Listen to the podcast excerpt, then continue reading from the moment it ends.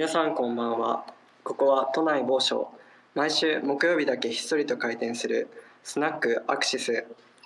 デザイン好きが集まるこの店では常連のデザイナーたちが本音でさまざまな思いを語ります。今夜のお客様はデザイナーの角田陽太さんです。会話中皆様もコメントやリアクションをお気軽に送ってください。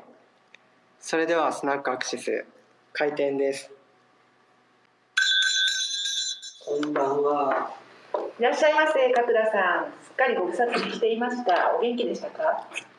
早速なんですけど今みんなに聞いていることがあってあの育った環境がその人の考え方に何らかの影響を与えていると思うんだけれどもデザイナーさんはどんな環境で育ってどんなきっかけでデザイナーになったのかなって思っていて角田さんは確か仙台のご出身でしたよね。どんな環境で生まれ育ったんですか？って言われても困るですね。まあちょっとまあデザイン的なところから言うと、まあ、3歳ぐらいから、はい、まあ結構あの母親が結構民芸が好きで、えっと、仙台に有名な あの仙台工芸社っていう民芸民芸のお店があるんですけれども、で本店が盛岡にあるんですけど、仙台工芸社によく小さい頃から連れてかれていて、うん、えっ、とそのまあ物心つくかつかないかぐらいの時からまああのえー、なんて言うんでしょう、えーとまあ、生活工芸というか民芸のものに触れ合ってきたのかなっていうふうに思います。まあ使い使ってもいましたし子供の頃から、うん、まああとそのお店によく連れてかれてたんでいろいろ見見ては育ったかなっていう。思います。はい、3歳で民芸のお店ってむちゃむちゃ早いっていうかちっちゃい力だけど覚えてます？渋いですねなんか。まあでも言ってたことは覚えてて、うん、まあその今あの店まあ店主さんあの元店主さんの、まあ、今奥さんなんですけど、今たった店主なんですけど、あの本当に子供の頃から知ってるので、まあ、そのよく行くと今も行くとお帰りなさいっていう。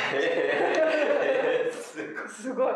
じゃあお家の中は結構そういう民芸のものが、そうですね。あのお母様がお好きだったってはいそうですね。なんかまあその宗宗越とかのまあ唱える民芸のまあ製品だったり、うん、まああと柳総理がデザインした木食器とかも結構ありましたね。へえそれ普通に使ってた使ってました。はい。へすごいもうすでにそこのスタートが違う気がするんですよ。いいものが周りにあったんですね。で子供の頃は特に何かすごい今記憶に残ってるようなことって他にありますか？いやそうですね。子供の頃は、まあ、スポーツ観戦がまあお父さんが結構スポーツ観戦が好きで、まあ、全然違いますねまあオリンピックとかまあサッカーとか、まあ、野球とかを、うん、まあ相撲も含めてこうよくテレビ中継でやってるやつはすごい全部見てまして、うん、最初のやっぱスーパースターがこうカール・ルイスロサンゼルスオリンピックの。なるほど、うん、84年のカール・ルイスがやっぱり一番最初のスーパースターとの出会いって感じで。えー、でそこからはじゃあ、えーと、そういうやっぱり陸上を見てるっていう感じ、いやまあ陸上も、まあ、花形なんで見てましたけど、うん、まあ日本でいうとやっぱり柔道とかも見てましたし、うん、今もあのよくあの日本で世界選手権とかあったり、まあ、日本選手権も、うんうん、あのよく武道館とかに見に行く時もありますし、まあ、相撲もあの東京場所の時はよく見にえー、すごい。それはずっと子供の頃から続いてる感じ、ねえー、やっぱりこうなんて言うんでしょう、まあ、今のデザインの話とつながるのかわかんないですけど、うん、こううん筋書きのないドラマがやっぱりスポーツにあるので。ね、まあ、デザイナーはどっちかというと筋書きあの、うん、脚本家の方だと思うので、うん、やっぱりこうまあ興奮というか感動しますよね。なんか見てると。うんなん。かねそこまでね子供の時からなんか大人まであの趣味として続いてるのなかなかあんまりなさそうですそうね。そう。あとなんかやっぱりこう競技が限られるっていうか、まあ、サッカーは好きとかあとうん。野球はずっと見てるとかあとサッカーがブームになってるからサッカー見てるとかっていうのがあると思うんですけどすごいいろんなものをこう継続して見てるっていうのはなかなか、うん。ね今でもすごい行かれてるわけですもんね。まあそうですねたまに、まああとなんて言うんでしょう、まあ、海外とかに出張行くとまあその現地で、えー、とサッカー見たりうん。っていうのはよくあることかもしれないですね。うん。なんかもう子供の頃とか80年代セリエ A とか朝方やってたりしてたんで。いや本当に。えー、朝方ってななん4時とか？4時とか5時とか。えなんか地上波でやってたんですよー、昔、えー、やってましたか。うん。うんスキラッチとかの時代かななんか。リスナーの人で知ってる人がいいなーってなっそうそうそうそうそう。ですよね。でもなかなかそれって話せる友人とかっていたんですか？その学生時代とか子供時代とか。でも今も結構いますよね。いますか？あのサッカーの話が好きな人はよくいますし、うんうん。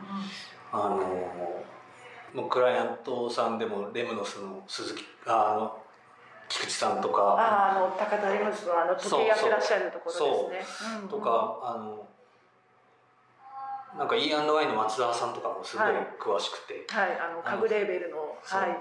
サッカーとかの話はよくするような気がしますね。そうなんですね。いろんな仲間がいるんですね。すごいな。そうですね。でも仙台という土地で環境で生まれて、うんこうなんだろうどどんな遊びとかされてたんですか？うーん遊びとかって。遊びねなんかとうん一応なんかうーん地方なんですけど都会みたいなとこなんで、そうですよね。なんて言ったらいいのかなでも道路で野球とかサッカーとかっていうのが多かったかもしれないですね。えー、やっぱり、うん。遊びながらやっぱりスポーツ好きだったんですねそう そうですね。あんまり あのファミコンとかはしなかったですね。へえ。うん。当時ファミコンだったんですけど。フうんうん全盛期ですか？ァミコン全盛期ですね。えー。うん。子供だった。そうですそうかなんかそうなんか気になるんですよ雪の時とかどうしてるんだろうと思って気になってたんですよ。いやでも仙台あんまり雪そう降らない雪降らない。そうなんですか寒いけど降らないっていうね。そうなんだ。都会っ子なんです。そうかそうか。うんそうか。小学校小学うん、うんそうですそんなね。感じで学生時代。中学の時は何か部活とかもされてたんですか？まあやってましたけどまあそんなになんか何が楽しかったかなっていう。なんか中学、はい。そうだな。なんかあんまり中学の頃の記憶記憶なくなってますね。中学そうね。高校と結ね構。一番薄いんじゃないかぐらいの。あ本当ですか？うん。高そしたら高校はどういう感じで決められたんですか？高校はあのあの中学の頃の偏差値が非常に高くて。あ、の進学校にさ進学校に通ってしまう 通ってしまったとか言わないでください。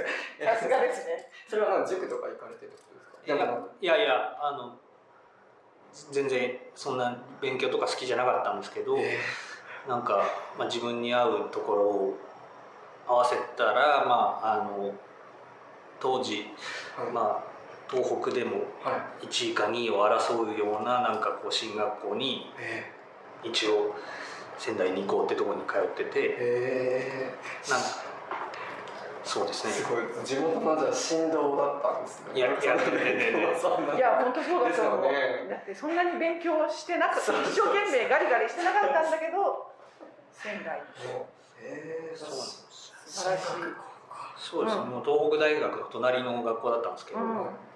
なんか吉泉さんとかも、はい。あのデザイナーの吉泉さんとかも、あの隣のその一二を偏差値を争う山形東高校に通っててはい。で東北大に行ったって話でこのこはいの前なんか盛り上がったような気がします。そうなんですね。近いところデザインの進学効率の高さあーがちょっとそうそうねそうねえでもそれで今度デザイン学校デザイン大学に行くわけじゃないですか。はいはいはい。でご両親とかは反対されなかったんですか？その美大に行くよっていう。両親はねそんな反対しなかったんですけど、あの高校3年の時の担任の先生とかが反対しましたね。そう2年生の時にまず美術部入あのテニス部やめて美術部入りたいって言った時にちょっとまず何言ってんだよっていう、確か2年やってたらねそこも3年までなりますよね、そうですね、うん。でまあ結局はあ、まあ、2年生の時にそれなりに部活動頑張ってあそうそう。テニス頑張ったそうでまあインターハイにも行ったんですけど、うん。すごいですよね。すごい。インターハイですよ。でもあのすごい。高校3年の時はまあほぼ部室にこもって麻雀ばかりやって 麻雀ばっかり部室にこもってやってて。いきなり不良不良部員になってしまうおかげで結構麻雀は今も時々今週末もたいなんか麻雀大会あるんですけど。まずなかなか負けない麻雀で有名なタンヤオ先生って呼ばれてるってタンヤオ先生って言われててなんかこう結構綺麗な手が好きなんですよ。へー。ななんかデザインとかと通ずるうん。通ずるかもしれないですけど手が綺麗えあー見てみたいですね。ちょっと全く分かんないから悔しいなでも。でも綺麗な勝ち方っていうかそうそう綺麗な。そうそれがその部室でやってたのが生きてるんですよね。そうですね。生きてますね。高校で何習ったかって麻雀なんじゃ気がします。そうでそうじゃあもう反対はもう押し切ったんですね担任あそうまあそう全然なんかそりゃそうですよね。それはまあそうだけど。もででも麻雀もやってその何ですか美術部はどうして入るんですか？美術部に入結局入らずに。あ入らない。高3までやっぱりあのテニス部の部室で麻麻雀雀してたらあそうなんです。そういうこと美術部入らなくてそのまま東京造形にそうですね。入られるんですか、はい、えー。あの一応あの予備校に一浪して、はい。あの予備校に美術予備校に行ったんで。でああなるほど。でまあそうですね。あんまり反対する人もいましたけどまあまあ別になんか自由うちの両親は自由にこううんあの進路を選んでいいってことになって。へね理解のあるご両親うんそうですね。なんかね。え進学校行かれてたらそうそうそう。特にそう東北一二だったらえーって思われそう。残念ながら勉強だけにはハマんなかった。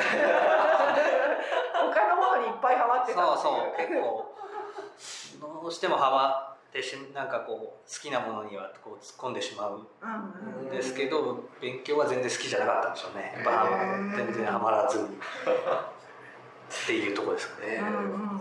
上京されるということですね。そうですそうですね。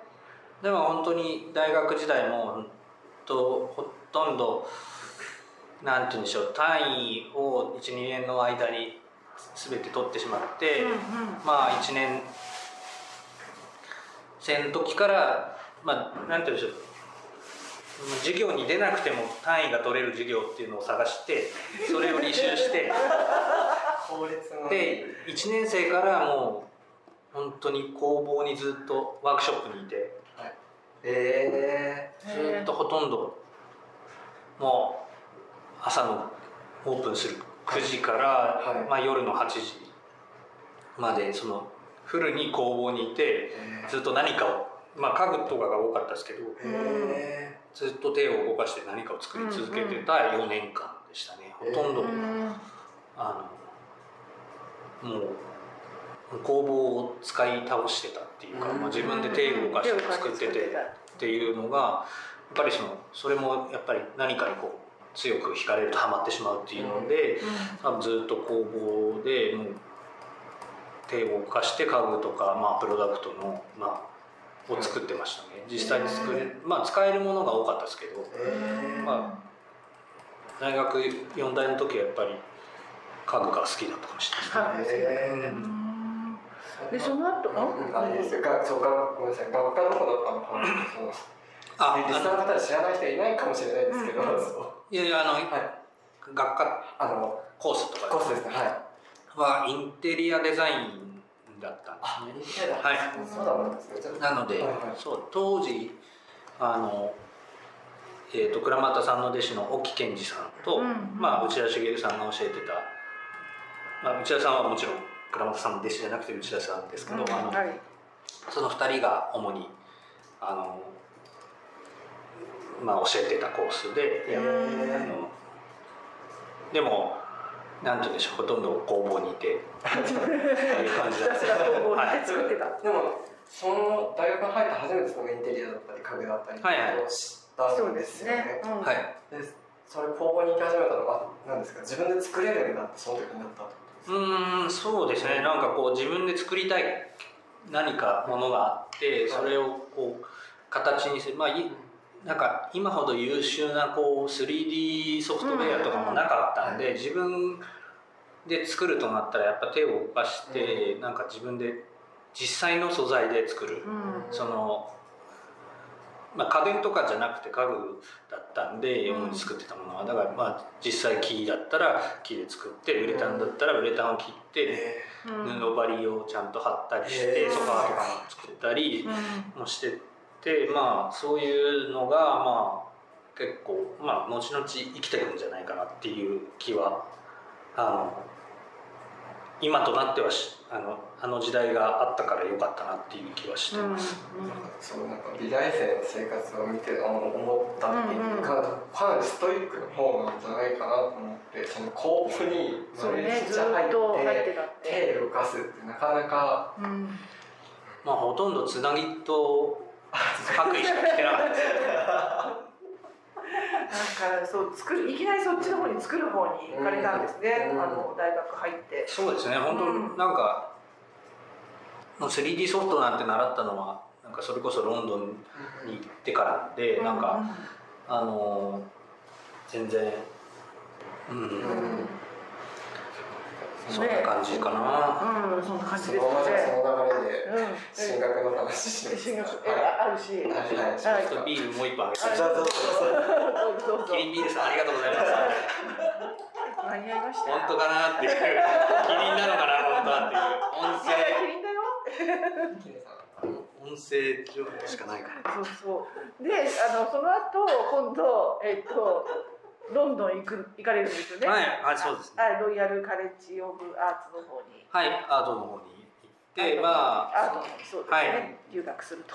でもその前になんかちょっとこうまあ少しこう働く期間みたいなのがあってへあの例えば語学学校行ってた時は、あのあのクラブで働いてたりえしてました、へクラブ？音楽がナイトクラブですね。音楽のクラブですー音楽も好きなんですもんね。大好きそうですよね。うん。もうもう最近ときたらこう DJ 界隈でも有名なあのレコードコレクターで。おお、そこもまで行きましたか。すごいもう相当買ってますね。デザイナーの中では多分一番買ってると思いますね。みたいですね。レコードはその頃から買い始めてたんですか？そうですね。まああのもう大時代から。学いや大学も東京に来て。もうレコード屋ばっかり。ね今もレコード屋ばっかり行ってますけど。じゃあレコード屋に行くと。福田さんに。はいレコード屋で本当よく会う DJ 仲間とかもいますし。え、そのレコードはじゃあ買うきっかけっていうのはどんなところにあったんですか？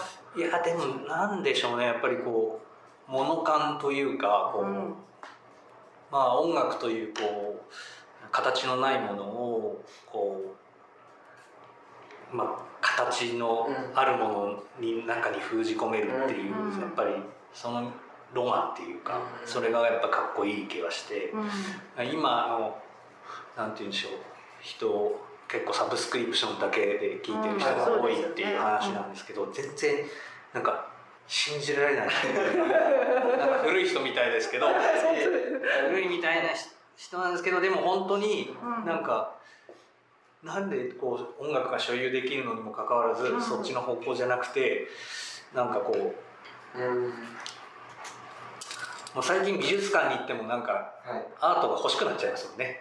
やっぱりどっちかっていうと。なんか買えるアートの方が好きで。うん。だからなんか所有するっていうところにまあ喜びを感じるっていうのは少しあるんじゃないかな。その音がデジタルとアナログで違うからとかそういうことではなくて。ああでももちろん違うんですけど、うん。なんかでもなんかその音が好きというよりはそのどっちかというとその、うん、無形のものをうん所有するっていうその、うん。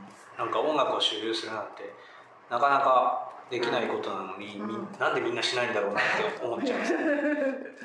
なるほど。無形のものに何枚ぐらい今レコードあるんですか？まあ、ちょっとわかんないですけど、うん。結構そのう売ったりもするのでレコードああのもちろんスペースが限られてるっていうのがあって、ええ。でもまあ多分3000枚ぐらいはあるんじゃないですかね多分想像ができない。おそらく。3000枚が。このウェブサイトに出てる。ああまあレコード。そのこれもっと増えてるももっと増えてるんで。えー、すごい。だいぶ増えちゃって。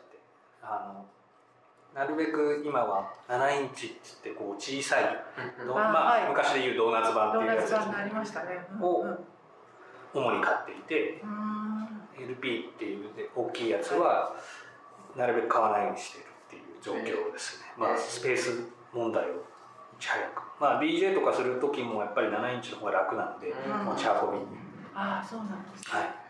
えー、DJ 海外でも有名っていうのからすごいですよねもそうですよね流し入れてるっていうことうん。やっぱこれコレクター魂みたいなのがやっぱり プロダクトデザイナーだから強いんです。ようなんかね強く惹かれるとどっちにドーンって。プロダクトにやっぱりこう集中してしまうっていう、うん。人よりもこう固執しますよね結構。あものに。ねでもレコードっていうのはなんかレコードだとレコードのジャケットがとかそういう話になりそうな感じがするんですけど。まあジャケットももちろん。もちろん。好きですけど、うん。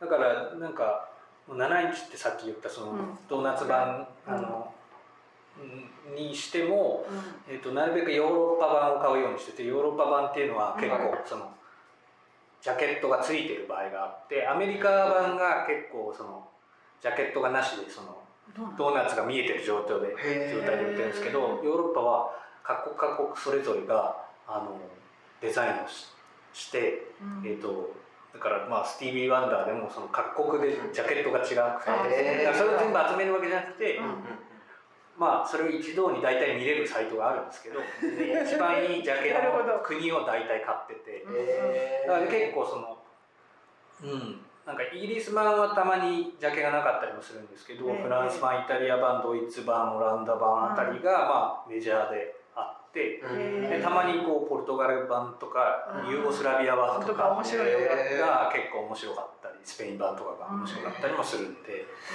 なんかもう本当にコレクターの話でこれ今つまんないうん話かもしれないですいけどやいや。もう知らないことだからすごい面結白いです。構いやどこの国が一番かっこいいのかなとかなんかもう。こ強いれ意外なんですけうどなんか僕は結構イタリア版がいい。えーあそうですジャケットはね。ジャケットが。その音に関してはまあいろいろあるんですけど、うんまあジャケットを考えるとイタリア版がすごく良くてうん。なんかああなんかやっぱこう伝統的なちゃんとへアートに理解がある人たちの、ーうん。まあ国なんだなっていうのが意外にまあフランス版の方がいい良さそうに見えるんだけど 意外にねなんかイタリア版の方がこう印刷とかもこだわってたりあそうですすごい。印刷っていうのも確かにありますよね。うんうんグラフィックデザインも綺麗だったり、うん。意外にイタリア版かなって思いますね。なんかドイツ版とかは印刷の数あの刷り色が少なかったりあ結構そのまあやっぱり質実合憲というかなんかこうちょっとこうそっけない感じのデザインが多いっていうかオランダ版とか、まあ、ドイツ版はそういう感じですかね。うんなんかこんな話がいやレコードが好きな人の話しか面白い。わかんない。レコードすレコードの話レコードはちょっと。手つけちゃいけないなってあれ思っちゃいました。逆に。逆にそう。大変ですよ、はい。本当に。時間も金もめっちゃ持ってかれます。でもさちょっとそれもなんですか売ったりとかしながらどんどん変えていってそうでるんですね。すねでももう先物投資かもしれないですよねレコードとうん。かどんどん高くなってるし。ああそうですか。もう本当に現金をお金にお金じゃない物に変えていくっていうのは今ありなのかもしれないですよね。レコードとかは本当に価格上がる一方だと思うんでこれからなるほど。えなんかそうだその前やな今何聞いてたんでしたっけ？今はまだロイヤルまだまだ渡米してあ渡米まだ出てないです都営ですか渡米してないトイレトイレしたえトイレする前にそれをしてたっていう話であそうですねそうそうそうそれで投影する投影したらやっぱクラブで働いてクラブで働いたそうだ音楽好きだからそうだそうなんかまあねお酒も飲めて音楽も聴けて、うんお金ももらえたらもう最高じゃないですか。今までクラブでアルバイトの話は誰もいなかったかもしれない。いや本当にそういう状況なのでまあ、まあでもいい時期だったというかやっぱ自分をこう見つめ直す時期だったと。まあだから昼もじデザイン事務所で働いたりもしてたんで、ええ。安住さんとかと安住さん。かロスラブグローブのところで働いてたんで、結構そのダブルワークもしてたんですよね。まあ比較的こうなんて言うんでしょう。あの UK のクラブは早いあの閉まるのが早いのであの大体2時まあ今は変わってるかもしれないですけど2時で閉まるうん。ところが多かったのではい。あの12時以降は税金を払わないと営業できなかったんでへ結構そういう感じでまあ若いから無理ができたっていう感じでしょうかむちゃむちゃ無理してそうだ昼間働いて夜もう働いてそう。でも2時で終わるんで、うん。まあ3時に帰るとまあまあ56時間は寝れて6時間ぐらいは寝れますよね。なんかそして10時から仕事みたいな。えうん。ーいやなんかなんだろうなんか仕事もなんかさ酒飲んで働いての その6時間睡眠で仕事っていうのがなんか結構体にきそうな感じはあるんでしかもた立ちっぱなしですよね。まあ大体そうですね。そうですよね。そうですね。今はできないですねで ロンドンでえっ、とロンアラッタとロンアラットさんとかケネス・グランジさんのところではい、で学んでですね。それでそうですね。5年ぐらいでうん日本に戻ってくると。うん。そうですね。はい、なんかもうもうロンもケネスもまあすごい最高な人でしたね。なんかいろいろ勉強することはいっぱいあって、うんうんあのもちろんその本人からなんかどちらかというとこう RCA はまあ大学院大学で大学院生なのでどっちかっていうと自分との向向き合うっていう、うん。その先生と先生に習うというよりはあの日本の美大のこうゼミとかとは違って、うん。その先生に張り付くというよりはこう自分でこうやりたいことを見つけてだんだんこうなんていうんですかそこを深く掘り下げていくっていうあの勉強の仕方だったんで、うん。まああのすごくうん。まあ年を取ってからっていうかまあ僕は25から27違うかなえっ、と違うな。26778があの大学院生だったのかな。なんかそう、まあ、ちょうど良かったと思いますねその時期。に。こう見つめ直せて。あのなんか自分もやりたいことが見えてきたっていう感じはあって、あのやっぱ海外に5年ぐらい暮らすっていうのはなかなか、あのおすすめしますね。なんかそうですか。え RCA になぜ行こうと思ったかってお話聞きましたっけ？聞いてないですよね。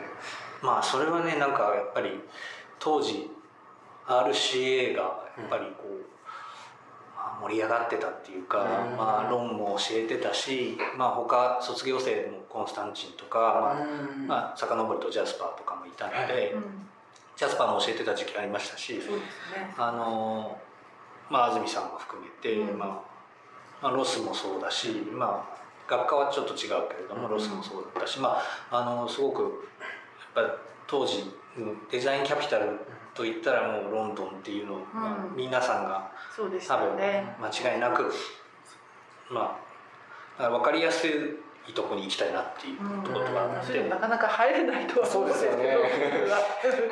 ね、特にロアラットがトップについた時は本当になんか衝撃だったといううん。か、あのまあ、ワクワクしますよね、うん。なんかね。そうでしたよね。教え方もちょっと本当にびっくりしましたしねやっぱりうんなんかあんな感じでやっぱり結構インダストリアルデザインのこともすごく詳しくてはい。もう本当にこうこれなんかその整形の仕方とかもうん。細かく聞かれたりしたこともありますし、なんかすごいめちゃくちゃ勉強になりましたね。へうんー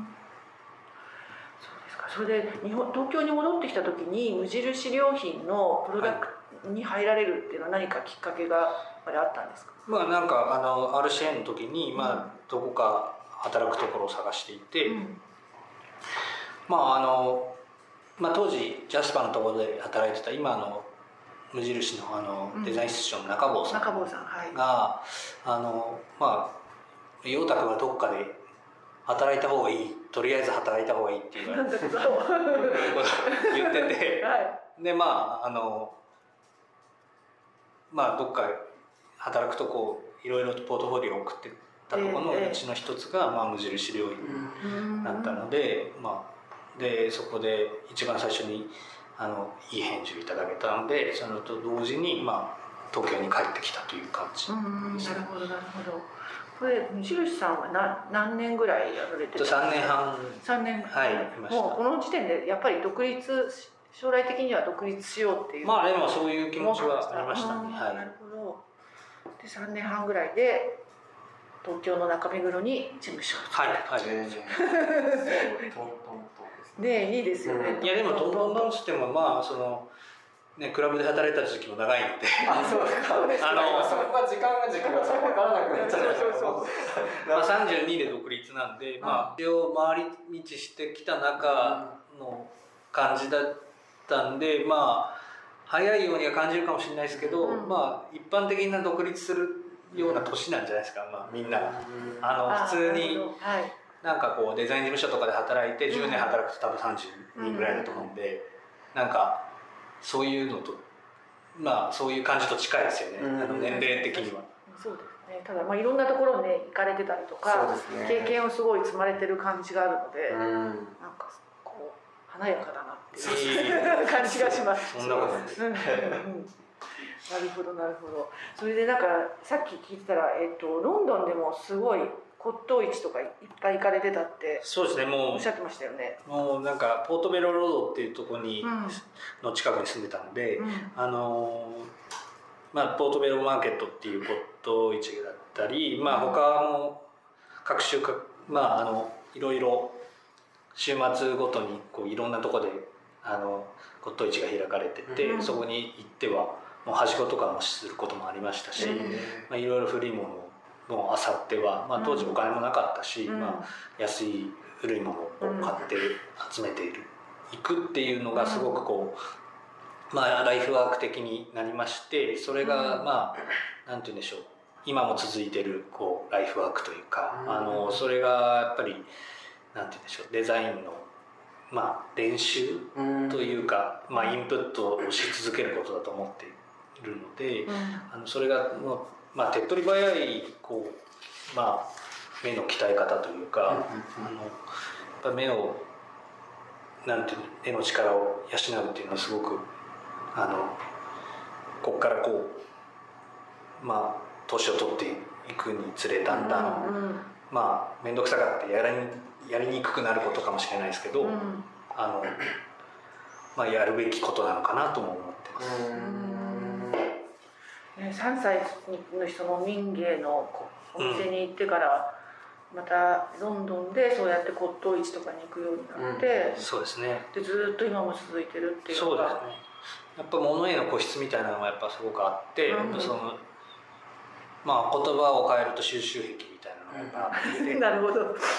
まあレコードもそうですし、うん。あの骨董をよくまあ東京だと大江戸骨董市だったり、うん京都だと平安の美の市だったり、まああのあ北野天満宮の骨董市だったり、まうん。あすごくいい骨董市は何個かあるんですけど、うんまあそれにはなるべく顔を出すようにしていて。すごい。結構ありそうですね数。そうですそうです。ね あの目白であの年に2回開かれてる目白コレクションっていうのもまあ、あの手っ取り早くこうあのもう出してる骨董屋さんがすごいまああの全国から集まってくるすごい目を持った人たちがもう集めてるものを売ってるような状態なので、うん。目白コレクションとかもおすすめですね。骨董市でまあ自分で探して買うっていうのもおすすめですし、うん。そういう、まあ、骨董フェアみたいなのに、えー、と行くとまあ僕が好きであるその、まあ、骨董でもいろいろ種類があって中国骨董だったり李朝だったりいろいろあるんですけどあの僕が好きなのは結構古民芸と呼ばれてるような、うんうんあの民芸はい。まあそれそれもまた民芸とつながってくるんですけど、ええ。こうまあ匿名なひまあなんか別に誰が作ったとか関係なくまああってもいいんですけどうん。でそういうものを、まあ、量産されたものの方を結構集めてる側なので、うん。あのまあメジロコレクションとかがちょうどうんいいグッドフェアなのかなっていううん。自分の中で。でさっきそれはやっぱりなんか目の訓練だってはいはい。言われてました、はい。それちょっとどうどういう？そうですね。でも本当にまあ柳宗悦もい言ってるあれこれ柳宗悦だったかちょっとあれですけど、うん。まどうだろう。あね目の仕事の延長が手の仕事っていうのがあって、まあ、えまさにそうだと思ってるので、うん。いいものを知らなかったら、うん。まあもっと言うとこうさっきの収集癖の話で言うと、うん。もういいものを所有する喜びを知ってなければっていうのがまあ、ちょっと面倒くさい言い方だから、まあうん。うんいいものを所有してなかったらいいものを作れないかなっていう気もするんですよ、うんなるほど。そのまあ、まあ所有する喜びさえしてればいいとは思うんですけど、だからこそやっぱりお金を出して買わなきゃいけないと思ってますし、うん。なるなんかほど、まあ別にそれはその次の代の人に譲ってもいいと思っててうん、まあ僕もその金城次郎とかの茶碗とかははい、あの次の人に渡したりうなんかいろいろやっぱりそうですね。あの骨董屋さんからも学ぶことがすごく多いのでん、なんかこう目の黒いうちにうん。いいものを次の人に渡すっていう訓練もそろそろ始めないといけないなっていう気がしてますね。すごい。そのうちにそうそう骨董屋さんから学ぶことってそういうことなんですか？まあそうですねそうですそうですうん。でも本当にあの骨董屋さんからとかの方が学ぶことが多いかもしれないですよね。ぱりそれってなんかこう所有してまた手放して次の人に渡すっていうことがすごい大事っていうかなんかずっと持ち続けちゃいもうずっとうんもそうですね。死ぬまでね。そう普通はそっちに行きそうな気がするんですけど。でもなんか死んでなんかなんか遺品整理の人とかにブックオフに売られたりするのはあれだ。あれだ。そうなんかその手手放せるなんかこう潔さっていうのかまあそうですね。でもななんかこう手放すとまたいいものが入ってくるっていうふうにもまあなるほど。言われてるというか本当のなんか常識なのかわかんないですけど。まあでも全然僕もなんかこう金継ぎとかまでしてこう愛着をどんどん足していったりもしてるので、うんなんかうーんやっぱり物に対するこうありがたみというかなんかなんていうんですかそうなんか物を所有することの喜びっていうのを分かっているうんことが多分プロダクトデザイナーの強みにはつながっているかもしれないですね。うん。なるほど。そういうの多分渋谷でも展示とか前されてましたもんね。なんかこそうですね。あのあの再開陶器の安倍さんう、と、うん。あとプロダクトデザイナーの鈴木啓太と一緒に、まあ3人でなんかこう、うんうん。自分のあれは何収集っていういや収集だったかな。多分そうだったんですけど、グリードあ違う物欲ですねあ物欲ですそうそう物欲展っていうタイトルでした。一回英語で言わないとわからないすごいいいタイトルだなと思って、そう物欲展っていうやつをやったりもしてて、うん。まあ本当鈴木啓太とかもあのすごくこう僕とは違う骨董を集めてたり彼は例えばなんていうんでしょう、えー、と魯山人系のなんかこうやっぱりひ誰が持ってたとか誰が作ったとかっていうのを結構こだわるようななかなか面白い方向の、うん。で僕は案外こだわらなくて。うん。あの時代とかも実はあんまりこだわってないんですけど、うん。あそうなんですか。そうですね、うん。でもまあでも大体同じ時期に沖縄の例えば器だとしてもなんかこう、うん。この時期がいいとかってやっぱり自分の中ではだんだん集まってくるものを見るとっていうか、まあ、自分が買ってるものを見るとうん。だんだんこの時期に集中してるなとかっていうのはよくあることです、えあ結果的にってことそうですね結果的に。ね、でも逆に時代もそのいろいろ限らないではいはい。作家も限らないで、うん。本当自分の目だけでうん。選んでるっていうことですよね。そうです。そうです。だからそれがす逆に難しいっていうかすごすごいなと思います。それでうん。集まってくる世界観っていうのが。でも意外にこうシンプルなものばっかりが結構集まってるのかなって、まあ、人が持ってるよりはなんか意外にし、まあコットンの世界で今ザ雑記って呼ばれてる、うん。あの雑な器って書くんですけど、あのものばっかりこうやっぱり、まあ、持ってるというか収集してしまうので、うん。まあ結果なんて言うんでしょう使うようにしてますね。あのああそうですか。あの普段から一番なるべくお気に入りの器を使うようにするとやっぱり自然とその骨董っていうかそのまあ古民芸を使ってる状況の方がまあ割合が高いっていう感じがします。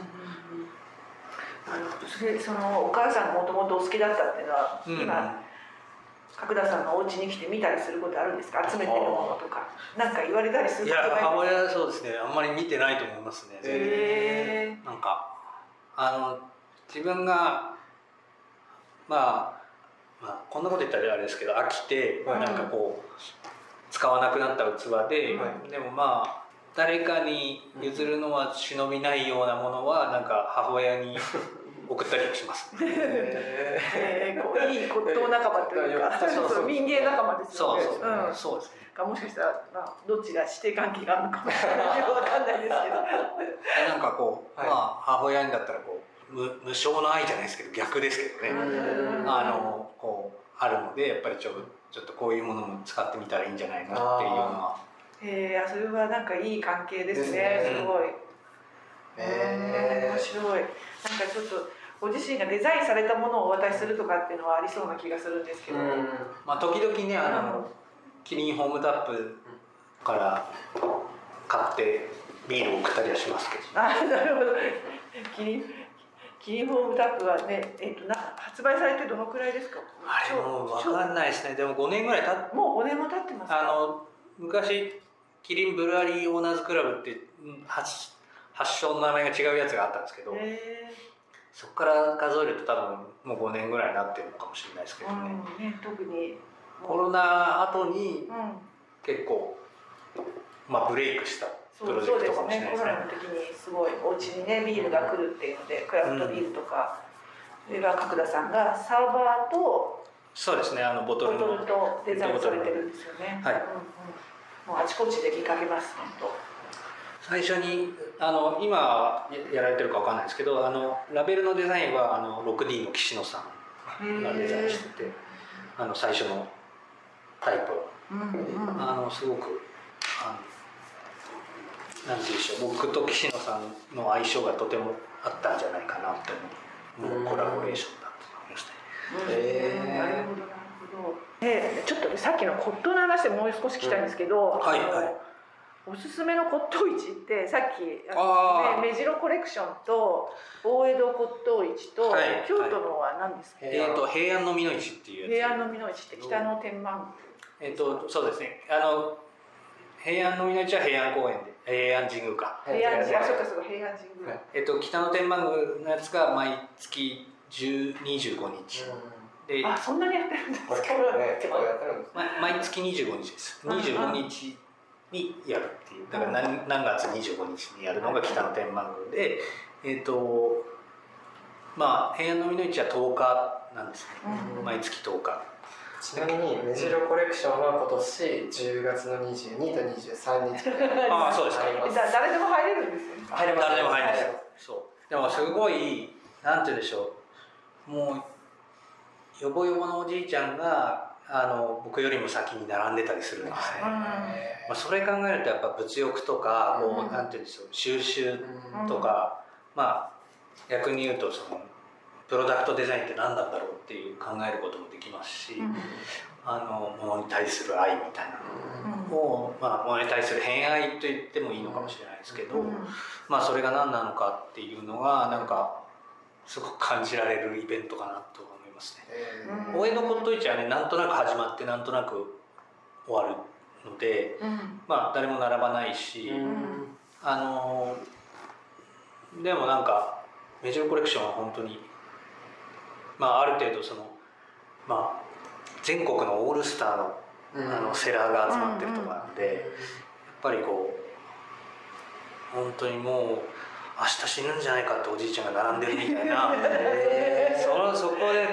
してるっていう、うん。そうですよね。このそのあの人間のその欲とか物欲とかかそういいうのって何なんだろうってやっぱりうーんなんかデザイナーとかは、うん。そのゴミ作ってるわけじゃないんでやっぱ考えなきゃいけないとは思うんですよね、そういう人間の欲を刺激するものみたいなだからやっぱり絶対なんか古いものにはすごくヒントがたくさん詰め込まれてるんじゃないかなっていうのがあってやっぱ僕が古いものを集めてるっていううんことにつながってるのかもしれないですね。なるほど。結構忙しくじゃあいろいろ行かれてるっていうことなんですけど、さらにあのじゃあちょっと休日どんなことをして過ごしているのかっていうのを聞いてもいいですか趣味が多い趣味が多すぎてあしあとなんかスポーツもみ今もスポーツ見てるって言われてたし、はいはい、休日ね休日はじゃあ何をしてるんですか？もうそれでいっぱいいっぱいな感じですか？今本当に今ちょっとあの新しい趣味を見つけまして。お何ですか？なんか自転車。えー。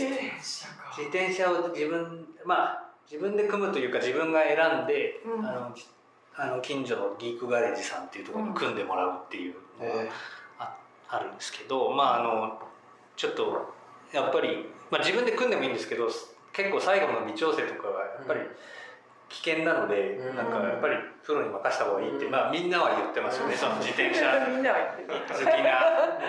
なんかね自転車好きな人っていろいろいてデデザイナーも自転車好きな人が結構いるんですけどね。あとなんか DJ も結構自転車好きな人がいてそんな仲間たちがやっぱり最後は自転車に任してプロに任して組んだ方がいいっていうから、まあ、まあそうしてるんですけどまあでもその自転車に少し凝っててなんかいろいろへそういう部品を見たりあの自転車あの古い自転車の部品を扱うようなところに行ってみたり、まあ、あとはまあ骨市がない時はもうほぼレコード屋とか なるほど行ってますね。レコード屋でもう会う DJ たちはもう信用できるっていうか、ね、すごい。レコード屋でよく会う人いますようん。へー。レコード屋そうですよね。なくならなかったっていうかちゃんとね結構ありますもんね。そうなんですよ。盛り返してきたんですよね。そう。盛り返してますよね。盛り返してるんですよ今。すごい。サブスクの話もありましたけど、うん。本当だからその音の違いとか、うん。そういうものにみんながちょっと注目し始めてはきてるかなと思うんですよね。あそうですやかっぱりそのレコードを入れて針刺し置いてうん。聞くっていうその動作、わざわざそれをするっていうことが、多分そのもうちょっと上のうん。暮らしっていうか、ああなるほどね。暮らしそのいい暮らなんていうの少し。そうそう余裕っていうか余裕のある暮らし。そうそうみたいなうん。ところはある。なるほどわかる人が出てねきてますね。うんいやでも僕はもう完全に なんか物としてのレコードが好き。そうですよね。えーレコード屋さんも聞いちゃっていいんですか？レコードはねやっぱりあのそうですね。まあ渋谷に行くことが多いのでまあディスクユニオン HMV みたいなのがやっぱり一番行くとこですね、あとそうですね。えっ、と幡ヶ谷のエラレコードエラレコーズなのかな。まあそことかはめちゃくちゃいいレコード屋かなと思いますし、へあと僕結構ブラジルのまあ80年、まあ、70年代後半から80年代のこうブラジルの、まあ、ブギーとかファンクが好きなんですけど、ーうん。そこを結構扱ってる、まあ、ブラジルの音源がよく集まるようなあの神保町にあのラバーガードレコードっていうところがあってそことかもよく行ってますね。なんかすごい世界かも。神保町いろいろねねまあそなんかそうですねあの岩波ホールは閉まっちゃったんですけど、うん。まあ本当にまだまだぶまだまだ文化的な街で、うはい。まあ本当にカレーだったりうんあの古本だったり、レコードだったりっていうのがあるんですごく面白いですよね神保町とか。神保町いいですね。あの有楽町のその大江戸骨董市に行った帰りとか、ええ。神保町に寄って帰るとかすごくいいんじゃないですかね。えうーん、いいコース。いいコースですね。ええ。なんか美大生にもおすすめする。私もちょっといいなやりたいな。いいですねうんそれ。やりでもそれやっぱ余裕が余裕があって気持ちにも余裕ができそなんかうんデートとかにもすごくいいんじゃないですかね。なんか。うデートでも。いやいや素敵なデートですよ。ねうんうんうん。ちなみにおいでこっといちは9月の11日えあります。まあ。なのでこう聞いた人はすぐ そうそうそう。実習実習にはできます。スケジュールを入れてみたいでな。秋のこの涼しい時期にね骨董を見て、うん。ね地元行ってっていうのはすごいいいコースですね。うん。ねえ。うん。でもラバーガードレコなんて言ってる人すごいマニアックな。そうそうそう私もちょっと今大丈夫かなと。いや本当にこの話なんだよっていう話。いやいや基本的に。うん、普通の人は入れるかしらっていう。そう。びっくりすると思いますよ。本当あそれはでも楽しみですまあ聞いてる人はね、うんこれ角田さんに会えたら見けものなんですか？これかそのレコードそうそうやつそうそう DJ の人も聞いてくれてると思うから同じ同じって言ってるかもしれない。ええそれが趣味なんで、そう趣趣味の時間っていうかやってるんですね。あと私ちょっと去年あれですよね、9月に角田さん事務所10周年を迎えてはいはい。なんかお祝いとかされたんですか？は特に特にはしてないですけど。ねでも10周年すみません遅ればせながら。いやいやいや なんか意外に立ってるなと思いましたねなんか。ねコロナの時期じゃなかったらきっといろんなことがうん。あったのかなと思って。なんか先週倉本仁君と飲んでたんですけど、なんかやっぱりなんか最近なんかデザインしたいものとかってなくなってるよねって話になって。特に確かにないんですよ。なんかえー何あの独立した頃はやっぱり何家具デザインしたりとかはい。食器デザインしたりとうん。かなんかそういうなんか何かをデザインしたいみたいなのがすごうんうんくあったんですけどえ今全然なくなってきてて。へあのなんて言うんでしょうね。なんかうーんあの自分がささっきから話してるこう収集してるもの、うんうん収集してるものをまた新しい形で出したいっていう気持ちはあるんです。だからポットとか食器とかまあそのえー逆に言ってレコードプレーヤーだったり自転車だったりっていうのはすごくデザインしたい気持ちはすごくあるんだけど、うん。なんかあえてまあ集めてないものと言ったらなんかあれですけど、なんか自分が非常に興味を持って深掘りしてるもの以外は特になんかないないねって話を飲みながらしてて。もうだんだん突き詰められてジンクもなんか釣りが好きだから、なんか釣り用品とかデザインしたいなとか言ってたけど、うんうんうんなんか特にやりたいことはない。なんか。大概のものデザインしたし。いやいやそそんなことないですけど、うんうん。まだまだしないものいっぱいあるなとは思うんですけどなんかやっぱ自分が好きななんてワールドというか、うんそ好きなとのころに。そのそれだけやってればなんかこうまあ他の人よりもねその知識量もその愛もその偏愛も強いので、うんうんうん。やっぱなんて言うんだろう買ってもらえることを想定するとやっぱこうなんて言うんでしょう。みんみんなが幸せになれる可能性が高くなるものをデザインしたい気持ちはありますよね。確かにこれだけ強く惹かれてるんだからっていうことですよね、でじゃあ今自転車とはいはい。ベスト3だと自転車レコードプレーヤうんうんうん。ーあと何ですか？まあでもなんかね去年とかまあでもその辺はね一応もうやってるってやってあらやってる。言えないやつ。言えないことがあるか言えないやつだと自転車みたいなやつやってるんですよあなるほどへ でもまあ全然。全然なんかあのそうですね。レコードプレイヤーとかやりたいし、まあ、うん。レコード関係、えこの関係ですそう。ねあとまあ最近カセットテープにもちょっと引かれてるので。へカセット関係はまあないか。ニュークロだから。さすがにないか。いやわかんないですよ。何が。いや。ないかな。でもカセカセットとレコードも同じ音楽メディアなんですけど、うん。でも全然違う趣味ですよ、あ全然違う。あ。メディアが違うと全然違うんだなっていうのが分かりました、まあ、新しい趣味です僕は。あそうですか。違うへ深まあ深さっていうかなんか全然違うものだなと。なんかまあレコードはまあそれなりに頑張ってきたけど、まあ、カセットはまだまだ素人同然で すね。で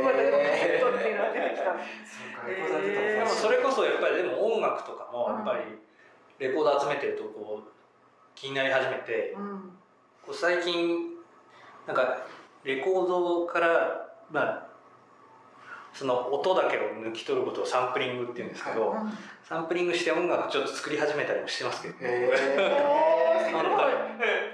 だからもうまあその音楽サンプリングするのにはデビュー遅いだろうっていう話もあるんだけども20年以上遅い遅いだろうっていう気がするんだけど最初にレコード持ってた時からやっとけばまあよかったもののまあ今やっぱり少しこうなんでしょうね。なんかまあコロナを経て少しこうなんていうんですかデザイン業もこうまあ落ち着いてきたなんかこともありなんかやっぱり音楽とかはすごくこれからやってみたい一つのプロジェクトだなっていう気はしますね。あるじゃないですかやりたいものがまあまあそうですね。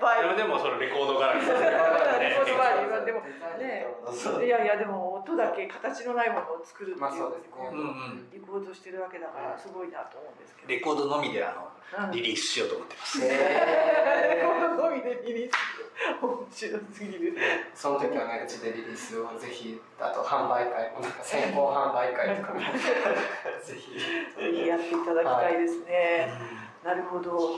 あれでもそんなこと言ってる間にあっという間にすいません。だんだん時間があそうですね。来ちゃってるんですけど、どうしましょう。なんかうんと言い足りないこととか言い足りないことって変ですね。うん、宣伝。宣伝何か。そうですね、ね、なんかすみません閉店あっという間に近くなっておりましたねそうです最後に、えー、そうなんですよリスナーの皆さんに何か。